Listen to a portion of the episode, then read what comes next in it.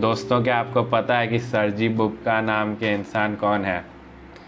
ये यूक्रेन से बिलोंग करते हैं और एक्चुअली इन्होंने 1991 तक सोवियत यूनियन को मतलब इन्होंने रिप्रेजेंट किया लेकिन कोल्ड वॉर के डिसोल्यूशन के बाद आम, वो यूक्रेनियन के सिटी यूक्रेन के सिटीज़न बन गए। इन्होंने 1988 में समर ओलंपिक्स में पार्टिसिपेट किया था। और वहाँ पे उन्होंने मेडल जीता था। लेकिन आज मैं इसकी बात नहीं करूँगा। एक्चुअली जो बात है वो यूक्रेन से रिलेटेड है जिसका नाम चर्नोबाइल डिज़ास्टर है या चेरनोबाइल डिज़ास्टर है जो भी आप नाम इसे कहना चाहते हैं आप कह सकते हैं। सो so, इसमें ये एक 1986 की हादसा है। लेकिन मैं इसको शुरू करने से पहले एक दो फैक्ट बता देता हूँ कि 26 अप्रैल 1986 को ये हुआ था। तो before starting this episode hello guys मेरा नाम लक्ष्य सिंह है और आज मैं चर्नोबाइल डिज़ास्टर के बारे में बात करूँगा। सो so, इस एपिसोड को शुरू करते हैं। सो so, ये एक न्यूक्लियर एक्सीडेंट था चर्नोबाइल डिज़ास्टर ये चर्नोबाइल न्यूक्लियर प्ला, पावर प्लांट में हुआ था। उसके मतलब नंबर फोर रिएक्टर में ये इंसिडेंट हुआ था जो कि प्रिपयाट नाम करके सिटी के बगल में मतलब हुआ था जो कि नॉर्थ पे था of the Ukraine Ukrainian SSR उस टाइम सोवियत यूनियन में था ये तो इसलिए इंसिडेंट हुआ था।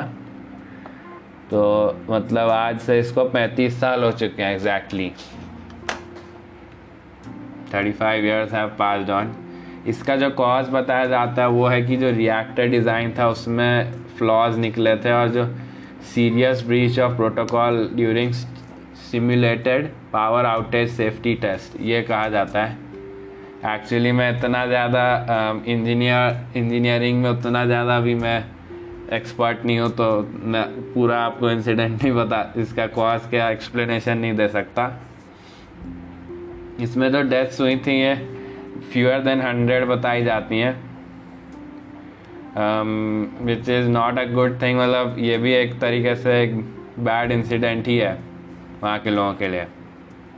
और उस टाइम हंड्रेड पीपल की डेथ होना मतलब कि उस उस जगह यूक्रेन में तो आज भी बहुत लोग बहुत कम लोग रहते हैं। सो so, थोड़ा सा अब इसके आ, थोड़ा सा बात करते हैं इस पर। सो so, यहाँ पे जो चर्नोबाइल एक्सीडेंट था 86 में हुआ था ये तो मैंने आपको बता दिया लेकिन इसका जो रिज़ल्ट निकला था वो भयानक स्टीम एक्सप्लोजन हुआ था भयानक फायर्स निकले थे। और जो एटलीस्ट फाइव परसेंट जो था of the radioactive reactor core जो उस एनवायरनमेंट में था मौजूद वो पूरा रेडियो एक्टिव मटेरियल से डिपॉजिट हो गया था। और जो दो चर्नोबाइल प्लांट वर्कर्स थे, वो उसी रात ही में, उसी एक्सीडेंट में उनकी डेथ हो गई। और 28 पीपल जो थे 28 लोग, वो इसके एक्यूट रेडिएशन सिंड्रोम से भी उनकी डेथ हो गई।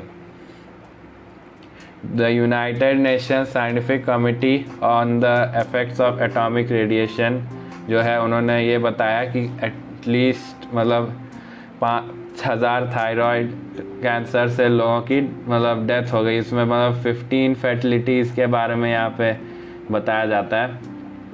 तो मतलब सोचे फाइव थाउज़ेंड थायराइड कैंसर्स पाए गए हैं इस एटॉमिक रेडिएशन की वजह से। लेकिन यहाँ पे कोई एविडेंस नहीं मिला of a major public health impact जो कि मतलब इसके 20-30 साल होने के बावजूद भी यहाँ पे कोई मेजर पब्लिक हेल्थ इम्पैक्ट का कोई एविडेंस नहीं मिला। सो so, यहाँ पर यह एक्चुअली बोला जाता है कि ये कोल्ड वॉर के आइसोलेशन और और सेफ्टी कल्चर के कमी होने की वजह से ही ये सब हुआ है।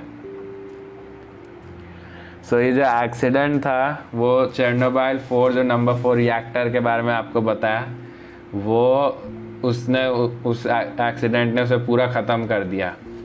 उसमें तकरीबन यही जो तीस ऑपरेटर्स और फायरमैन थे, वो विद इन थ्री मंथ्स उनकी डेथ हो गई इस रेडिएशन की वजह से। एक आदमी की तो वहीं ऑन स्पॉट हो गई थी, दूसरे की हॉस्पिटल में, जब उसे इंजरीज भयानक हुई थी।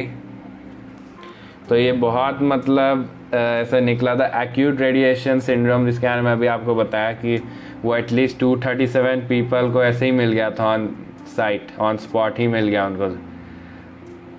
क्योंकि वो लोग जो थे, वो उस फैक्ट्री के क्लीन अप में इन्वॉल्व थे और ये मतलब बाद में ये 134 केसेस के करीब आ गया और इन्हीं में से 30 28 लोगों की डेथ भी हो गई इस इस एक्सीडेंट की वजह से। और 19 और वर्कर्स भी मरे ड्यूरिंग 1987 एंड 2004 लेकिन इनकी डेथ्स को रेडिएशन um, एक्सपोजर से से रिलेट नहीं कर सकते हैं। सो so, यहाँ पे मतलब इस कंटामिनेशन की वजह से जो बेलारूस जो है यूक्रेन रशिया बहुत मतलब उनके में भी ये कंटामिनेट हो गया था ये।